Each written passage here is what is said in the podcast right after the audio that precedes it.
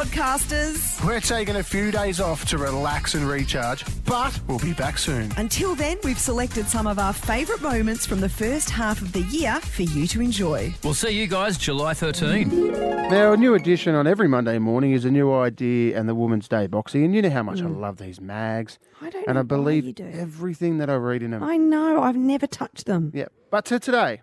Mm. Today I finally realised that they're full of crap. Oh, why?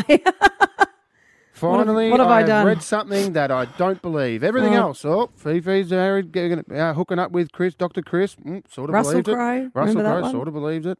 Mm. Um, now, I've sort been reading. Sort of believed it? Yeah, well, okay. It's in the new idea. I've got to believe this stuff.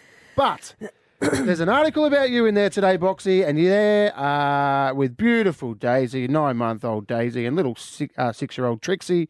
You're coming out of the Katy Perry interview, um, and Katy Perry's sitting there with Daisy, and she's I was coming out with you too. You yeah, were there. No, they've got you. Got they've got you. I, I went one way, you went the other. They looked at me and thought, he's looking good. Probably do a thing about him about weight loss, but we'll go to Boxy because she's got her kids. And the reason they went to you is because they said Fifi welcomed Daisy in June last year, and this is a bit where I went, oh, new idea, you are lying.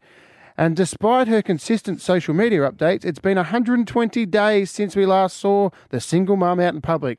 What a lie. It's been about two years. one hundred twenty days? You can't just make a number up like that. Get your facts right, new idea. Weekdays from six.